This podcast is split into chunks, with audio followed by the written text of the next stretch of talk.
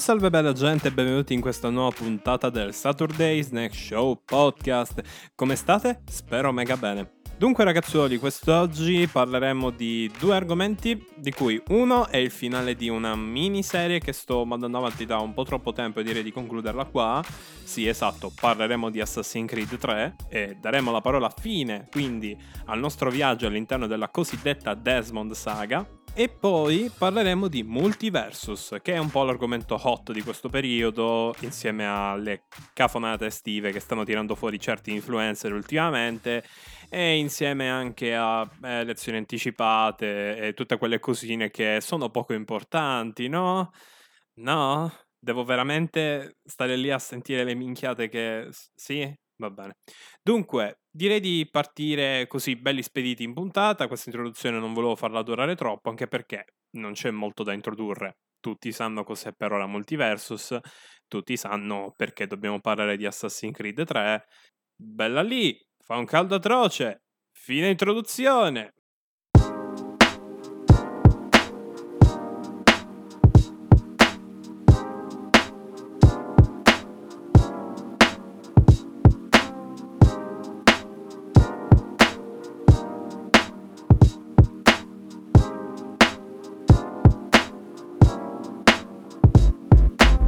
Allora, a me fa un botto ridere che letteralmente ci è voluto solo un titolo free to play completamente dal nulla, perché alla fine la data di uscita eh, di Multiversus è stata randomica, non c'è stato un day one effettivo, c'è stato un oh bella, il gioco esce in teoria il 26, però è una beta pubblica, è un modo per dire che il gioco in realtà non è veramente uscito, è tipo venuta fuori una parte funzionante del codice di quel titolo.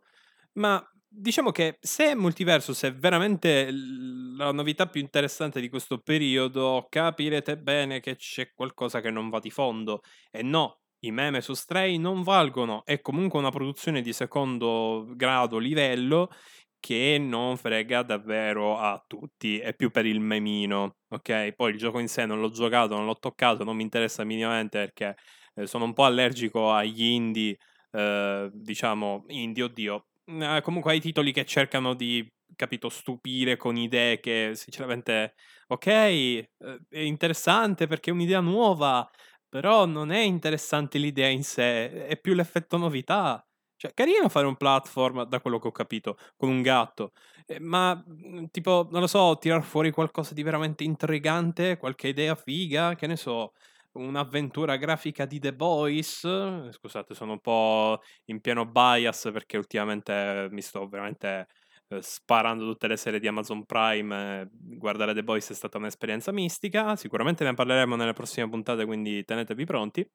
E per il resto non c'è nient'altro da dire. Multiversus è comunque un titolo tutto sommato più che gradevole. Gradevole, ma non bellissimo. Perché? Ve lo dico subito è in beta pubblica. È il concetto stesso di titolo ancora in beta pubblica che mi fa preoccupare. Ora, a livello di competizione di fighting game puro, il gioco è uscito in uno stato tutto sommato intrigante e interessante. Mi piace l'idea che i personaggi che escano eh, appunto nel corso delle varie season siano, come si suol dire, eh, in fase sperimentale, cioè praticamente sono gli sviluppatori che mettono le mani avanti e dicono bella raga, ancora dobbiamo sottoporli a patch pesanti, perché comunque i personaggi ve li facciamo uscire sempre, costantemente e tutto, ma sono comunque in fase sperimentale. Idem per le arene, idem per un po' tutto l'impianto di gioco in sé. Non mi fa impazzire, detto tra noi, il fatto che però appunto i personaggi siano in beta. Perché diciamo che se tu vuoi far uscire il tuo gioco con un day one a tutti gli effetti, me lo fai uscire completo. È stato un lancio che disastroso non è stato a livello di numeri, ma concettualmente lo è.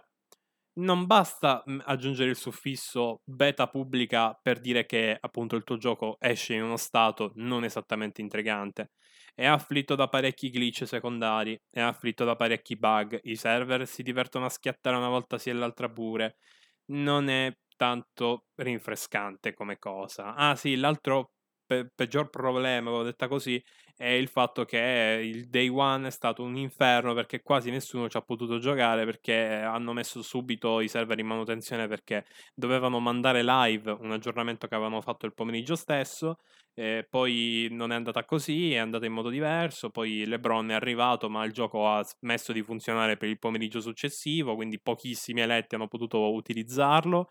E adesso siamo in uno stato dove il gioco una volta funziona, l'altra volta boh.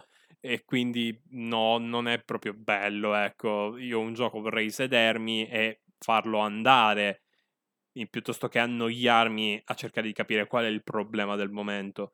Insomma, c'è una mancanza, non di comunicazione perché almeno gli sviluppatori dicono ogni cavolata che combinano, grazie al cielo, grazie Twitter per esistere, solamente per quello, ma eh, cioè, letteralmente non, non, è un lancio che mi ha fatto impazzire, Multiversus è veramente plagiato da troppi problemi strutturali, così, da nulla. Anzitutto è uscito con un pass prestagione che... Uh, non capisco, cioè è un pass che dovrebbe essere un antipasto per quando uscirà appunto la season 1, quindi appunto il gioco comincerà a essere funzionante secondo loro al 100% o lo devo prendere più come un supporto per gli sviluppatori? Anche lì supporto. E Warner Bros, raga, tecnicamente questo multiversus ha il potenziale di diventare un free to play AAA, il che lo è già, perché le IP in mezzo sono veramente di alto livello. E anche qui siamo tutti confusi non si sa che cosa vuole fare questo bel bambino e quindi capite bene che non è, non è proprio molto entusiasmante, ecco. Ma detto ciò, Multiversus è veramente un ottimo titolo, così, mm, è giusto che voi lo sappiate. È fatto bene, è divertente, è rinfrescante, nonostante la possibile caoticità del 2v2, regge bene, regge bene la botta, è veramente divertente. Mhmm, nulla da ridire. I personaggi, i moveset e gli stili di combattimento non sono troppo caotici, o meglio, sono veloci, sono particolari, hanno ognuno meccaniche completamente diverse da quelle che si sono viste eh, negli Smash-like ultimamente, Super Smash Bros-like, per, per chi non sapesse questo tipo di termini e a cosa mi sto riferendo ma eh, diciamo ci sono insomma un sacco di idee in mezzo, c'è comunque la voglia di eh, rendere questo genere un po' più accessibile, ma allo stesso tempo ancora più frenetico, perché eh, questo multiversus ha come caratteristica principale secondo me il fatto di essere un gran casino per quanto riguarda il fighting puro. È veramente veloce, veramente tanto. Ma, ma non è una cosa che va a discapito della strategia. È veloce nel suo menaggio puro, quindi proprio, capito, no? Il pestare di botte l'avversario. Ma è molto strategico perché i personaggi hanno abilità che molto spesso possono anche andare in sinergia. Ed è molto figo. Unitelo poi alla customizzazione leggerissima, per carità, di statistiche e di perk vari e capirete bene che questo gioco ha molta più profondità, proprio nuda e cruda proprio, eh, rispetto a un qualsiasi personaggio di Smash. Attenzione però, non mi riferisco ai moveset in sé, perché molti personaggi di Smash hanno dei moveset praticamente infiniti. Vedere voce Kazuya da Tekken che ha letteralmente tutte le sue mosse dentro Smash, o Terry Bogard, insomma Ryu Insomma, eh, Smash ce l'ha i personaggi parecchio profondi e pieni di mosse e quindi difficili da, padrone- da padroneggiare. Ma Multiversus ha più che altro eh, una complessità nei personaggi, più che altro perché ognuno ha delle meccaniche veramente particolari, appunto le sinergie, i perk, la customizzazione, insomma, è tutto un miscuglio che rende il tutto più equilibrato che non fisso, appunto come Smash.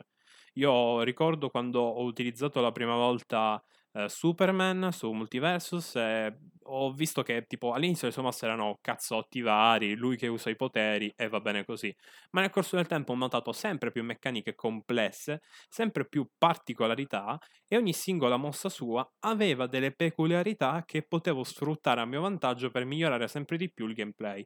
Forse non, non, non, cioè, non capisco se questa cosa in sé l'ho avvertita perché magari Multiversus è un gioco un po' più chiaro nelle sue meccaniche, o forse perché proprio Smash manca di questo, di questo modo di gestire i suoi personaggi.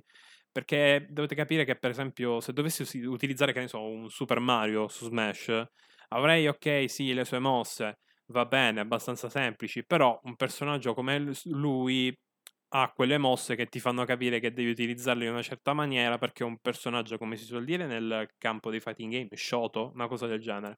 E va bene, in questo spettro ci starebbe anche Shaggy da Multiversus come personaggio equilibrato in tutto. Però, ripeto, basta andare fuori dal personaggio iniziale del tutorial, quindi proprio la prima cosa che toccate in game, che già il gioco comincia a riempirsi di meccaniche abbastanza distribuite tra tutti i personaggi. E questa cosa mi è piaciuta. C'è molta, ma molta più ehm, dinamicità, c'è molta più caratterizzazione per ogni personaggio eh, che secondo me dà più personalità al gioco. Cioè avrei preferito che Super Smash eh, avesse modificato pesantemente tutti i suoi moveset per ogni personaggio in modo tale da renderli eh, sempre più unici da giocare. Perché mi ricordo bene che eh, l'ultima volta che ho giocato a Smash alcuni personaggi li sentivo un po' troppo simili proprio nel feeling secco, ok? Ma questo perché Smash cerca di essere il più semplice e cristallino e un po' più meccanico. Mentre Multiversus ho notato che introduce meccaniche di fight, da fighting proprio nuove di sana pianta per ogni personaggio. Per esempio, Superman ha la selezione del punto dove ehm, attivare una sorta di pugno con teletrasporto. Eh, Garnet ha un ballo particolare che aumenta. Adesso non mi ricordo se era la velocità o comunque tutte le statistiche. Comunque, eh, sono personaggi che eh, fanno col, ehm, coltrine di fumo, come Batman, i Batarang, munizioni. Insomma, sono tante sottomeccaniche. Fino addirittura c'ha un negozio che, a cui può attingere mentre combatte e c'è una raccolta di monete. Insomma, capite che mh, mm, la ciccia al fuoco è tanta. Ogni personaggio è veramente un modo nuovo di giocare interamente a questo gioco. Veramente figo, figo, figo. L'ho apprezzato molto. E sinceramente ho hype per quando usciranno Rick e Morty, che ho saputo che saranno lì. Cioè, siamo lì. Qualche giorno è... arrivano in game. Non vedo l'ora che arrivino, perché sinceramente vedere un loro, game, un loro, un loro stile di gioco, ok? che si va a inserire a quello ben consolidato di tutti i personaggi sonora, mi mette hype, mi fa dire, mazza, Sembra figo, figo il concetto, cioè se tutti i personaggi hanno meccaniche di gioco a parte, vuol dire che anche loro due avranno meccaniche magari prese proprio da Rick e Morty. Io mi voglio immaginare una roba del tipo, che ne so, che Morty può chiamare Mr. Pickles. Oddio, anzi no. Oppure Mr. No, scusate. Eh, Mister mi guarda. Mi ricordo adesso comunque quelle creature che sono anche comparse in Multiversus eh, che vengono, eh, diciamo, evocate per fare un'azione e poi spariscono quando quell'azione viene appunto eseguita. Eh, non mi ricordo adesso, Mr. P. Comunque ho nominato 27 cose che non c'entrano niente con quello che volevo intendere, ma che sono comunque roba di Rick e Morty. Bene, urgere watch. Comunque, eh, sarebbe figo se appunto ci fossero meccaniche prese da strumenti vari che abbiamo visto nel corso della serie, perché è quello il mood di Multiversus. Se un personaggio sta per arrivare in game, allora vuol dire che si porterà dietro una meccanica molto figa che potremmo anche definire un po' eh, il game changer, ok, il motivo per cui tu vuoi giocare quel personaggio, che secondo me rende tanto. Per esempio Jake, per un esempio proprio mio, che è un altro mio main, come si suol dire, personaggio che uso tanto, ecco, lui, Jake, è in grado di allungare parti del suo corpo per appunto eseguire danni. Ed è bello perché io appunto sfrutto queste, questo, la sua elasticità, il suo gameplay, dove appunto lui tende sempre a cambiare forma e a essere adatto in ogni situazione proprio per questo motivo che mi ha fatto dire wow ma usare Jake è come se fossi Jake cioè mi posso allungare il corpo e ma- menare la gente a distanza sempre sfruttando queste meccaniche qua. Poi con i perk Jake diventa un personaggio addirittura eh, in grado di gestire lo spazio dove si combatte. È molto bello molto bello. Quindi affamati di picchiaduro non troverete meccaniche mhmm, classiche tipo da uno Street Fighter o da un Tekken non troverete niente di simile a Smash perché molte meccaniche di Smash stesso sono state modificate pesantemente, ma, ma troverete un gioco frenetico, intrigante e sempre fresco e pregno di novità, secondo me, se se la gestiscono bene. Spero che appunto i nuovi personaggi non siano dei, dei, dei letdown, come si suol dire, delle delusioni, e speriamo che mantengano questo spirito qua. Più che altro, ripeto, il vero problema è che ancora non si sa quale sarà il sistema di monetizzazione in senso stretto. Cioè, sappiamo che ci stanno le monete, che sono un po' un problema da farmare, ma neanche troppo. E, poi abbiamo invece eh, il Gleanium, che sarebbe la valuta premium, che per ora non c'è alcun modo di ottenere senza pagare nulla. E infatti il mio dubbio è che forse potrebbero adottare un, uno stile di pass dove a ogni season dobbiamo spendere 10 euro, ok? Quei 10-20 euro, quello che è ho paura di questo. Non vorrei che per appunto smania di soldi decidano di chiudere completamente il loro sistema di valuta premium e quindi di dare la possibilità solo ai giocatori paganti di ottenere ricompense veramente fighe. Che poi il problema è che le ricompense non sono cose secondarie, ok? Non sono tipo le mille mille skin di Fortnite che tanto nessuno utilizza e chi le utilizza vorrei sapere qual è il tuo problema perché, detto tra noi, non, perché devo utilizzare un'altra tizia o tizio trippone generico che è uscito tipo 8 pass fa, ok? Eh, che, eh, anzi no, è uscito per 8 pass di fila e questo è tipo il nono, ecco. Eh, io preferisco ormai utilizzare solo skin e crossover, ma sto gioco è solo crossover, quindi ogni cosa che riguarda lo sbloccaggio appunto di roba riguarda qualcosa di figo, qualcosa che magari eh, ci dà attaccamento personale. C'è il problema che alcuni, per esempio, ehm, modi, ok? Eh, per... Uh, no, che cavolo dico? Non modi, scusate. Qualche mhmm, immagine, video, non so come spiegarlo. Allora, ri- ricominciamo. Vede presente quando cadete fuori dalla mappa? Perché Multiversus è uno smash like, quindi quando cadete fuori dalla mappa, no? Ecco, quando cadete fuori dalla mappa, il gioco vi permette di personalizzare un'animazione, ok?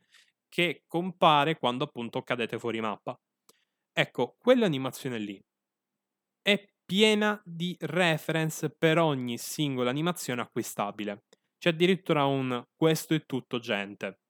Capite bene che uno sbloccabile così di seconda fascia, ok? o me lo metti appunto nel pass o comunque ottenibile farmando pesante, oppure sarà una vera e propria castrazione perché parliamo di un contenuto che vuole essere ottenuto anche dai giocatori free to play fondamentalmente. Ora non sto chiedendo ovviamente al gioco di dare per forza ricompense gratuite per ogni minchiata che facciamo, ma neanche voglio un sistema che appunto si chiuda in se stesso perché onestamente giocarmi un gioco che vuole la mia anima per avere uno sblocco di roba singola, anche no. Vorrei che i prossimi pass diano valuta premium in quantità limitate, ma ne diano, in modo tale che ognuno poi può prendersi con un po' di fatica e farming pesante quello che vuole perché semplicemente vai a chiudere quella fetta di utenti che vogliono semplicemente farsi i pass, giocarti tanto il gioco, darti i tuoi soldi iniziali perché ognuno si comprerà il primo pass sicuro, io lo farò, ehm, però capì, eh, il problema è sempre quello, non, non, potete costringere la gente ad abbonarsi al, pro, al, tuo gioco solamente per ottenere delle ricompense, non è, non è divertente, capite? Deve essere, deve essere, una via di mezzo, un qualcosa che va bene, sentite, ok questo, ma per favore. Cioè vorrei una roba tipo, mm, tipo quello che hanno fatto con i bundle uh, di Call of Duty, ok? Che è la roba veramente premium, fighissima, i personaggi più fighi e cose varie, sono a pagamento fondamentalmente, ma sono bundle che possono essere farmati season dopo season e magari con moltissima fatica prima o poi riesci ad ottenerlo, ma solo uno o due, se proprio hai farmato tutti i pass, più giochi e cose così. E deve essere proprio un, deve essere proprio un sistema free to play che possa accontentare tutti, non, non potete chiudere tutto in un paywall, vi bruciate una fetta di giocatori veramente enorme. E già sto sentendo questa avvisaglia di money grabbing pesante perché appunto il primo pass è letteralmente un'offerta gratuita, la Caritas e sinceramente dare soldi, che tra l'altro mi pare di aver capito che parliamo di 5 euro di valore, ecco, dare 5 euro per degli oggetti che da quello che ho capito non sono manco esclusivi, sono roba che hanno buttato lì tanto per dare qualcosa di sbloccabile pre-season, eh, eh, non è che mi faccia impazzire. Poi ho visto anche che ci sta una sezione negozio, quindi un, una zona bundle a parte, e lì sale un po' la preoccupazione mistica, non so se mi spiego. Vediamo come si evolve la situazione. E per l'amor del cielo, più stage. Per carità, bella la Batcaverna. Per carità, bella la Landa, quella che è una via di mezzo tra. Ehm, aiuto, non mi ricordo la città di Wonder Woman. Comunque, bella l'arena che è una via di mezzo tra la città di Wonder Woman e, eh, con, e con, qualche. Ok, questa, arena ha anche qualche riferimento ai Looney Tunes. Bisogna fare più arene, tante arene, tante, tante. Ah sì, giusto, anche la casa di Finn. Comunque veramente troppe poche, tro- troppo poche. Non, uh, non, mi piace, non mi piace di più, ne ho bisogno di più. Ho bisogno di eh, più citazioni, di più cose, però è anche vero che le arene le curano molto, mettono anche una colonna sonora che si ispira alle sigle e ai, alle team song comunque delle opere da cui è stato preso, quindi lì nulla da ridire, va bene. Vediamo come, come va avanti la faccenda. Speriamo, speriamo anche in collab intriganti, perché ok, Warner Bros. è tutto, però ce la voglio qualche pezzettino di equipaggiamento, qualche skin, qualche costume di veramente figo. Già hanno dato qualche indizio. Hanno fatto vedere tipo, non fatto vedere scusate, hanno inserito già in game una skin di Batman presa dalla serie animata hanno fatto vedere una skin di Superman che da quello che ho capito sarebbe tipo una versione alternativa. O forse era tipo... Era, no, era tipo ricoperto d'oro, tipo statua. E poi ho visto Jake che può diventare Candy, non mi ricordo comunque la versione alternativa, l'alter ego, ok, di Finn nelle storie in cui c'è appunto eh, il gender swap di tutti i personaggi della storia di Adventure Time. E, insomma, la possibilità di avere bundle fighi ci, ci, sono. Io spero vivamente che se ne escano con bundle del tipo eh, bella, adesso c'è Batman però col costume di Arkham City e lì volo. Insomma, vediamo, vediamo. C'è tanta canna al fuoco, comunque già Multiversus ha fatto la storia del picchiaduro a incontri perché veramente, non so se lo sapete, ha fatto un boato di giocatori, tra quelli ci sono anche io, quindi mea culpa. Tanta roba, tanta roba. Eh, vediamo, vediamo. Eh, per il resto non c'è altro da aggiungere. È un picchiaduro, magari nel corso delle settimane aggiornerò sullo stato. Anzi no, sapete quando vi posso aggiornare su cosa ne penso del gioco? Quando uscirà appunto la prima season. Lì è proprio quando farò una vera e propria recensione completa del titolo, perché appunto sti stronzi hanno messo il bollino beta pubblica, quindi non possiamo metterci lì a fare una recensione completa dei titoli. Chi lo fa è in buona fede e ha anche senso perché il gioco a conti fatti è uscito, è giocabile da chiunque, però beta pubblica, ma anche vaffanculo. Comunque, parliamo adesso di Assassin's Creed 3. Aiuto. Allora, non è un titolo che te lo sbologni in due secondi, ma neanche una roba su cui ci staremo tanto. Andiamo spediti. Assassin's Creed 3 è il primo titolo di Assassin's Creed spartiacque, diciamo così. Perché fino a eh, appunto Revelations, il gioco, o meglio la serie di giochi, è girata tutta su uno schema di gioco che è stato iniziato dal primo Assassin's Creed. Se giocate infatti il primo, Revelations, sentirete che molte meccaniche di parkour, molte meccaniche di gioco, sono pressoché identiche, o meglio, condividono stesso, la stessa ossatura, la stessa struttura di base ma ogni gioco andando avanti ha migliorato sempre di più. Con Revelations che secondo me è la via di mezzo perfetta tra un combat system complicato, un parkour intrigante e allo stesso tempo power fantasy dove arate tutti e parkour diciamo un po' più su, eh, sull'utility piuttosto che sulla spettacolarità. Ecco, insomma è una, una via di mezzo, ecco. Revelations per me è, quel, è, quella perfezione che stavo cercando nel 3 che mi è arri- non mi è arrivata, no scherzavo, scherzavo, non mi è arrivata per niente. Il 3 infatti per me è un po' un letdown, ma non per i motivi che tutti pensino, pensano. Mm. Pronti? 3, 2, 1. Assassin's Creed 3 è un bel gioco, bellissimo, mi è piaciuto tanto, ma è anche quello che ho odiato di più della serie. Mi spiego peggio. Non è un brutto gioco, appunto. Mi è piaciuto, ha delle meccaniche, delle, delle, delle, cose che mi hanno fatto dire mazza, ma Ubisoft ci credeva tanto ad aggiungere tutte queste meccaniche di gioco. Infatti, per me, Assassin's Creed 3, porca vacca che titolone. Mi sono divertito. C'ha, c'ha, delle, c'ha, delle, cose, delle, mm, delle, cosine che mi hanno fatto dire mazza, ma, ma com'è possibile? Cioè, per esempio, l'open world, no? Gli hub di gioco, le città ma a me mi hanno fatto impazzire, ma sono bellissime, soprattutto l'hub centrale con tutta la foresta. Mamma mia, non mi sono mai divertito così tanto ad esplorare la natura selvaggia. Ma poi, soprattutto a inizio gioco, c'era un momento in cui dovevamo raggiungere una certa destinazione perché era il destino di Connor, vabbè, insomma, trama, trama. E cioè, io ricordo, ok, Connor, sì, ok. Eh, no, mi confondo col padre che adesso in una breve pausa che neanche avvertirete andrò a ricercare perché Dobby ricordo il nome del padre di Connor. Ah, ok, ora ricordo. Haytham Kenway. Haytham, ok. Stavo per dire Haytham. Haytham, ok. Ricordo, ricordo. Mi confondo sempre perché Edward, Haytham, insomma, siamo lì, siamo lì, Kenway. Che, che, che, dinastia di leggende secondo la serie di Assassin's Creed. Peccato che non sono esistiti veramente tutti e tre. Comunque, dicevo, c'era una fase iniziale con Connor, mi ricordo, dove appunto dovevamo fare un grande viaggio, senza viaggi rapidi. Bello, così andavi, viaggiavi, ti facevi il tuo viaggetto a piedi con tutte le arrampicate varie. E ricordo benissimo che a un certo punto mi sono ritrovato a fare un po' di puzzle platforming in giro per appunto la mappa, quella nella nature di Assassin's Creed 3. Tutto questo per arrivare al mio punto, alla mia destinazione. E mi è piaciuto perché era una cosa che mi mancava dal primo Assassin's Creed. Infatti, secondo me, il terzo Assassin's Creed ha molte meccaniche prese proprio dal primo un po' come una sorta di freno a mano che cerca di recuperare quello che ha funzionato nell'originale.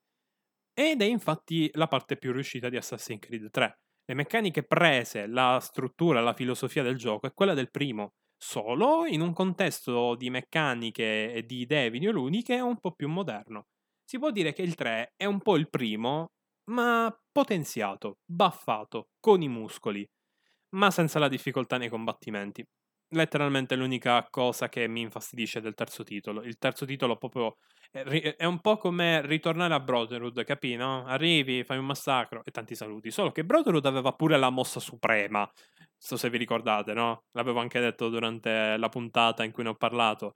Il, premi questo tasto per uccidere tutti quanti davanti a te. Ecco, quella roba. Non c'è quella roba là ma neanche siamo proprio capi, a livelli di un combat system eh, soddisfacente. Purtroppo c'è stato un passo indietro che se lo trascinano anche nel 4. Eh, so che Unity ha sistemato, ha sistemato questa cosa, infatti non vedo l'ora di poterci giocare con calma e tutto. Ma vabbè, Vabbè, per ora ci accogliamo questo terzo capitolo, ne parliamo, mm, ne faremo un piccolo capitolo a parte su appunto il combat system, ma stavo dicendo. Si torna un po' alle origini con questa esplorazione, con questo modo di avere a che fare con le missioni, con gli obiettivi. Ci sono, ci sono tanti momenti in game dove appunto danno totale libertà su come uh, proprio interagire anche col platforming, con il raggiungere certe zone di gioco. Ci sono missioni che mi hanno proprio detto, ah, proprio urlandomi in faccia, hai la libertà, fai ciò che vuoi fare. Tutto questo però condito da una trama sempre presente, non come il primo titolo che, ok, ti dava tante fasi di contemplazione mistica, però mai una cazzino, qualcosa che ti desse appunto una ricompensa effettiva per tutta quell'esplorazione. Il 3 secondo me forse spezzetta troppo, ma anche lì sono due filosofie diverse. Il primo voleva essere un po' un esploriamo il mondo antico con la trama complottara, mentre il 3 è più un esploriamo il mondo antico con una trama complottara e un personaggio un po' più presente meno stoico e con una struttura narrativa un po' più classica rispetto a quella un po' più videoludica che era quella del primo, insomma anche lì, il, il discorso che ho detto prima. Il 3 è il primo, ma con meccaniche di gaming eh, e di filosofia del gioco moderne. Ok? Infatti, secondo me, una delle altre figate del terzo titolo è secondo me l'utilizzo dei gadget, che sono veramente pochi, veramente pochi, ma non in senso negativo, in senso secondo me positivo, o meglio, il 3 ha un sistema di gestione dei menu orribile, infatti io i gadget non li ho utilizzati principalmente per quel motivo lì. Ma anche se, ok, gli strumenti al di fuori delle armi bianche e del parkour non sono tutta sta utilità, non sono così potenti e speciali come in, Brotherhood e Revelation. E secondo me non è male, perché rende il gioco un po' più diciamo, con i piedi per terra. Ok, non c'è quell'esempio come su Arkham City, premi questo tasto per fuggire dai tuoi nemici, la cortina fumogena, chi se la ricorda. Eh, oppure non è appunto come Brotherhood dove premi tes- questo tasto per uccidere tutti. Sei sempre lì immerso in un'atmosfera, in un, in un, diciamo, in uno schema di gioco dove semplicemente sei uno che può fare cose, però sei tu che devi fare attivamente le cose. È un po' più meccanico, ma forse è meglio così perché appunto poi diventa una roba tipo coi superpoteri e sinceramente un Assassin's Creed coi superpoteri, beh, mi ha fatto schifo, no? Brotherhood, quindi preferisco un po' di difficoltà, ecco, che pur- purtroppo in questo gioco è più dovuta a un bel po' di glitch e bug che non a appunto il gioco in sé. Però vi dirò, qualche morte me la sono fatta qualche, nei combattimenti. Me la sono fatta principalmente quando affrontavo tanti nemici potenti assieme. Ma erano situazioni molto rare e in missioni che servivano fondamentalmente per, non per avanzare per la, nella storia. Nella storia non avrete mai un momento in cui direte a voi stessi: Mazza, ma è difficilissima questa parte. No, Uh, semplicemente ci saranno più che altro momenti in cui affronterete dei nemici un po' più tostarelli, ma niente di impossibile. Uh, le missioni sono veramente facili e lisce. Se volete appunto un po' di difficoltà, vi dovete dedicare lì e cercare proprio gli spot con uh, sì e no quei 3-4 corazzati che, oh cavolo, mi danno un po' di problemi. Eh, hanno tarato il gioco un po' troppo sul basso per i miei gusti, è un difetto del 3. Ma direi di parlare adesso, dopo aver parlato del, del gusto generale, del sistema generale, direi di parlare un po' della trama. Per me il 3 è quello che rischia di più, secondo me. È quello che osa di più. Ed è secondo me quello che, secondo me, ripaga di più. Tanto di più. Infatti, il 3 inizia con l'utilizzare Haytham Kenway. Per ora non spoilerò. Eh, poi eh, spoilerò proprio all'ultimo, quando finirò di parlare anche proprio eh, del combat system e, e del parkour. Dicevo, praticamente la storia abbiamo che è Eitam, che non è il protagonista, non è quello in copertina, Eitam, che va lì, va ad aiutare le colonie, facciamo un bel po' di missioni dove sembra che stiamo, stiamo, stiamo tipo aiutando l'umanità con gli indiani che salviamo, con questa storia d'amore nel mezzo, insomma è un prologo lungo, per carità, mi ha fatto un po' di uh, flashback uh, con quello di Kingdom Hearts 1 e 2, soprattutto il 2, perché è stato un flash tremendo, tipo, oh no, un'intera zona di gioco dove non facciamo altro che non missioni che non c'entrano niente con la trama, solamente per temporeggiare. Ecco, è stata quella la sensazione, anche se, anche se la trama con Eitam è fondamentale per quella che poi sarà la trama di Connor. Infatti, finita la trama di Eitam, la storia di Connor non è altro che un andare, ok, nei punti dove abbiamo fatto danno nel prologo e sistemare. O meglio, andare a colpire tutte quelle cose che nel prologo abbiamo aiutato ad iniziare. Sapete, no? Colonia, governo, municipio. Insomma, i centri di potere Connor li odia parecchio, anche perché, sapete, no? Il periodo di Assassin's Creed 3 è quello eh, della dipendenza americana, quindi sì, ci sono un sacco di missioni ambientate in scenari di guerra e devo dire che sono dei bei momenti in game, mi sono piaciute molto quelle missioni, sono veramente fighe. E vedere che il tutto è stato incastrato ancora una volta con perfezione millimetrica, con appunto una storia finta, mi fa semplicemente dire minchia, avevo detta così, perché mi ha ricordato molto il 2 mi ha ricordato molto la storia del 2 che era una perfetta via di mezzo tra storia finta e storia vera e quasi potevi anche credere che la storia finta era quella vera e viceversa. Piaciuto molto, piaciuto molto, solo che non ha il difetto della trama del 2 di essere la scontatezza fatta a trama, ma aveva anzi, anzi, la profondità della trama del primo Assassin's Creed condita con uh, quella spettacolarità e quella passione emotiva che solamente Revelations poteva dare. Infatti, secondo me, il comparto narrativo di Assassin's Creed 3 è maledettamente intrigante. Ma non attenzione che voi avete proprio la voglia di vedere come va a finire la storia, perché la storia di Assassin's Creed 3 è abbastanza, diciamo, standard.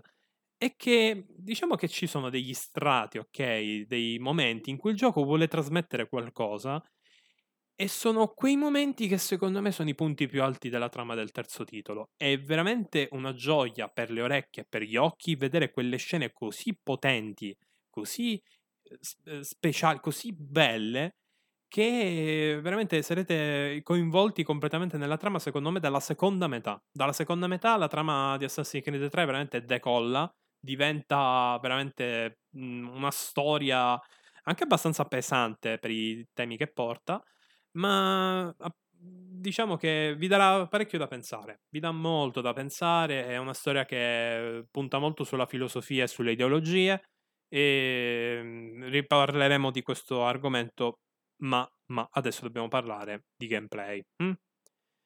E poi andiamo nella parte spoiler, tranquilli. Dunque, quando ok? Quando noi siamo a piedi, il sistema di parkour è il più bello della serie.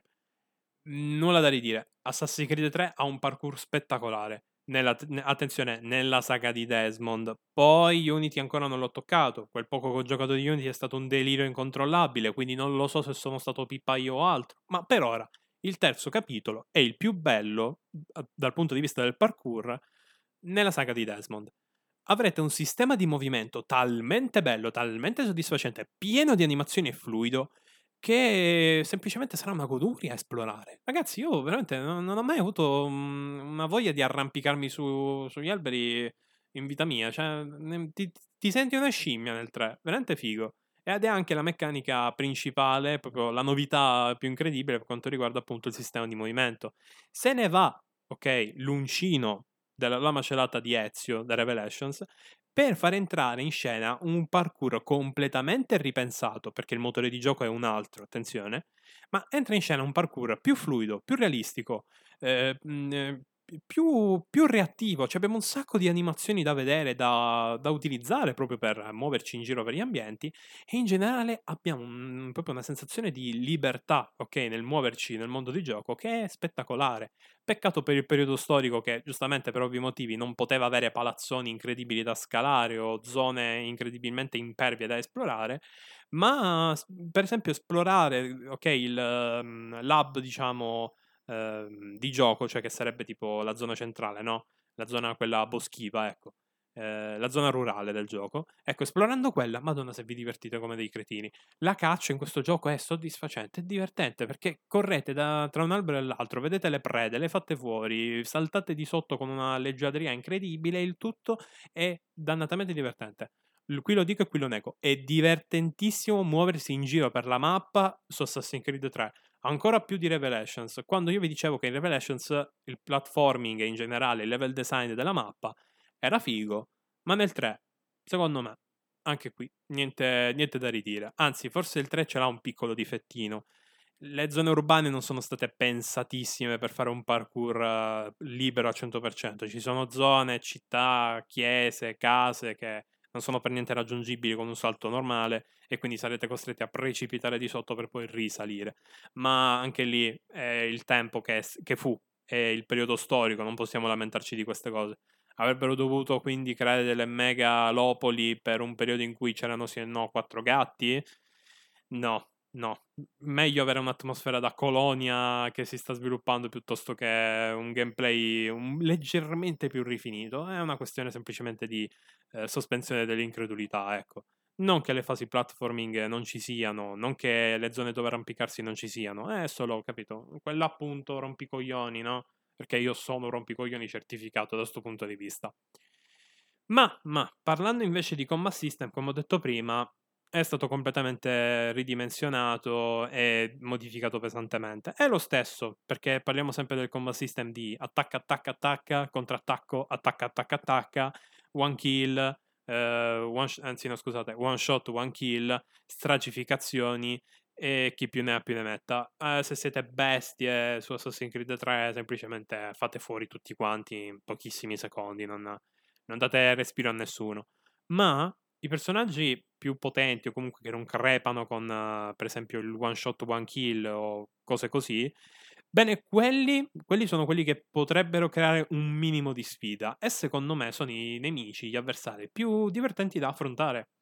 Perché in Assassin's Creed 3 ci sono degli avversari che dobbiamo affrontare, per esempio, schivando le loro bombe. Quindi il contrattacco non è più un semplice contrattacco, ma è una schivata a tutti gli effetti e poi da lì, capito, riposizionarsi, capire dove attaccare meglio, mettersi alle spalle degli avversari, contrattaccare in un certo modo rispetto a un altro, insomma, eh, nonostante appunto sia un po' più semplice del combat system di Revelations, comunque i momenti dove il gioco diventa galvanizzante proprio nel suo combat system ce li avrete, non vi preoccupate, ho passato un sacco, un, ma dico un sacco di ore a menare gente in giro solamente per il gusto di vedere le animazioni e menare la gente.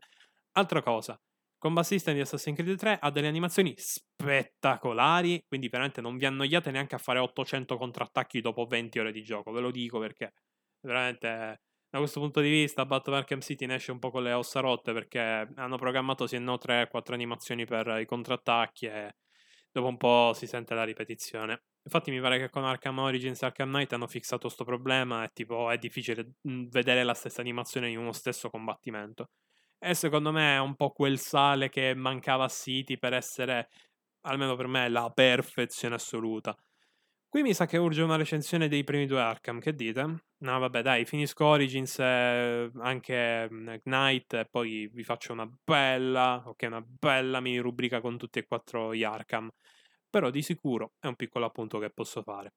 Per il resto, il gioco è quello che è. Ah sì, dimenticavo, un, c'è un sistema di gestione dell'economia del, dell'hub principale che eh, vi spiego praticamente.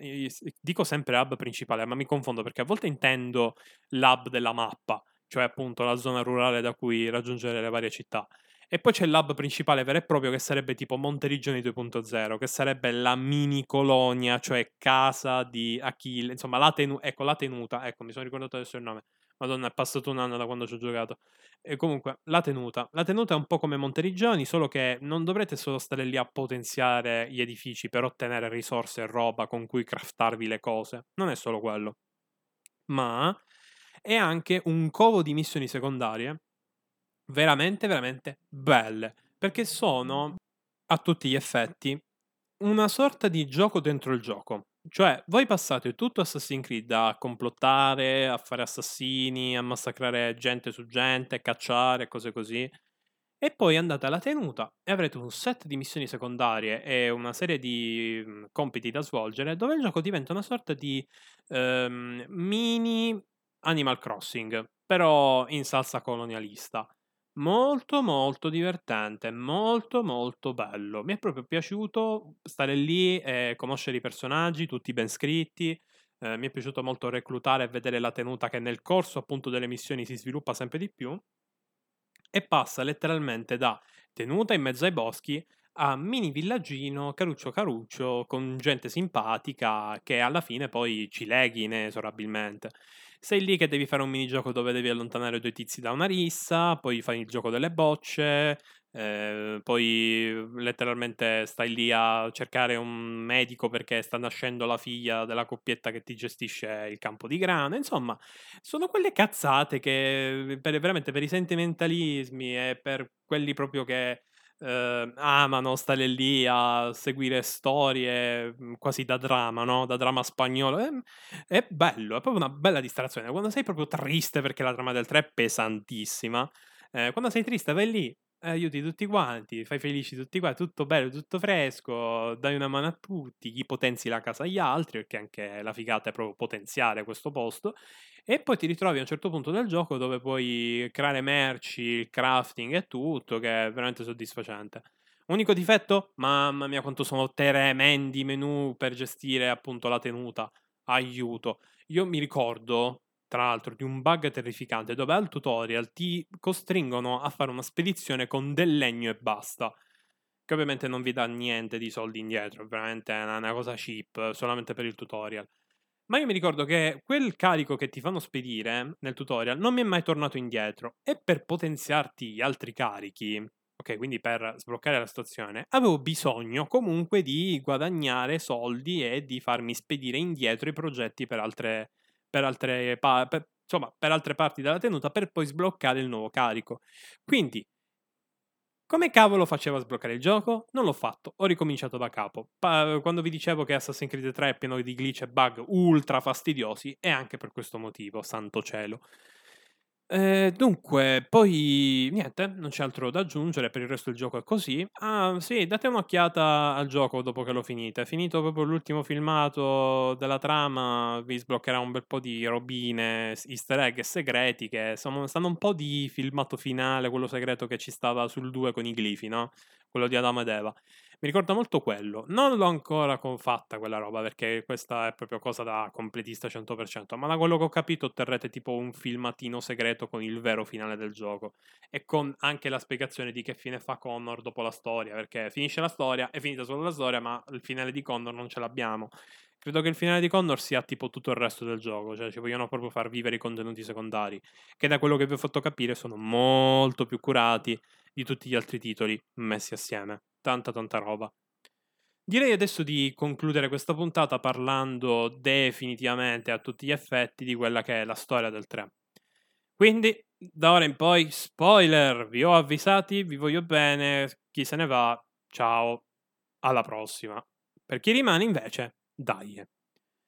E allora, trama di Assassin's Creed 3 è una grandissima fregatura, perché noi iniziamo il gioco con Eitam credendo di stare utilizzando un assassino. Tra l'altro pure la lama celata il bastardo, come possiamo pensare altro? E invece, boom, sono tutti templari, tutti. Abbiamo fatto del bene sotto la bandiera dei templari, una roba che in Assassin's Creed Brotherhood e il 2 non c'era minimamente. E invece qui, boom, bella botta, una roba che mi ricorda molto anche il primo da questo punto di vista. I Templari sono i buoni, ma dal loro punto di vista. Tanta roba. Connor decide però di seguire il suo ideale e di scontrarsi con il, con, con il, padre, con suo padre, che è un templare. Connor è un assassino, suo padre è un templare, ma Connor vuole bene, suo, vuole più che altro avere un legame con suo padre, e Eitan pure. C'è un momento in game in cui non un momento in game, scusate, un set di missioni dove siamo costretti fondamentalmente ad allearci con uh, Eitam, quindi padre e figlio assieme, e quindi a fare missioni, discussioni e cose così assieme. Si crea quindi un legame padre e figlio davanti ai nostri occhi. E che botta sapere che comunque tutti e due si dovranno ammazzare a vicenda perché l'uno sta cercando di ostacolare l'altro. È triste. Infatti Assassin's Creed 3 è, credo sia il gioco più triste della serie. E Connor è un protagonista perfetto per il lavoro. È un personaggio stoico, quasi una sorta di Batman, ok, dell'universo di Assassin's Creed. Ma non per questo esente da sofferenze e da odio verso gli altri.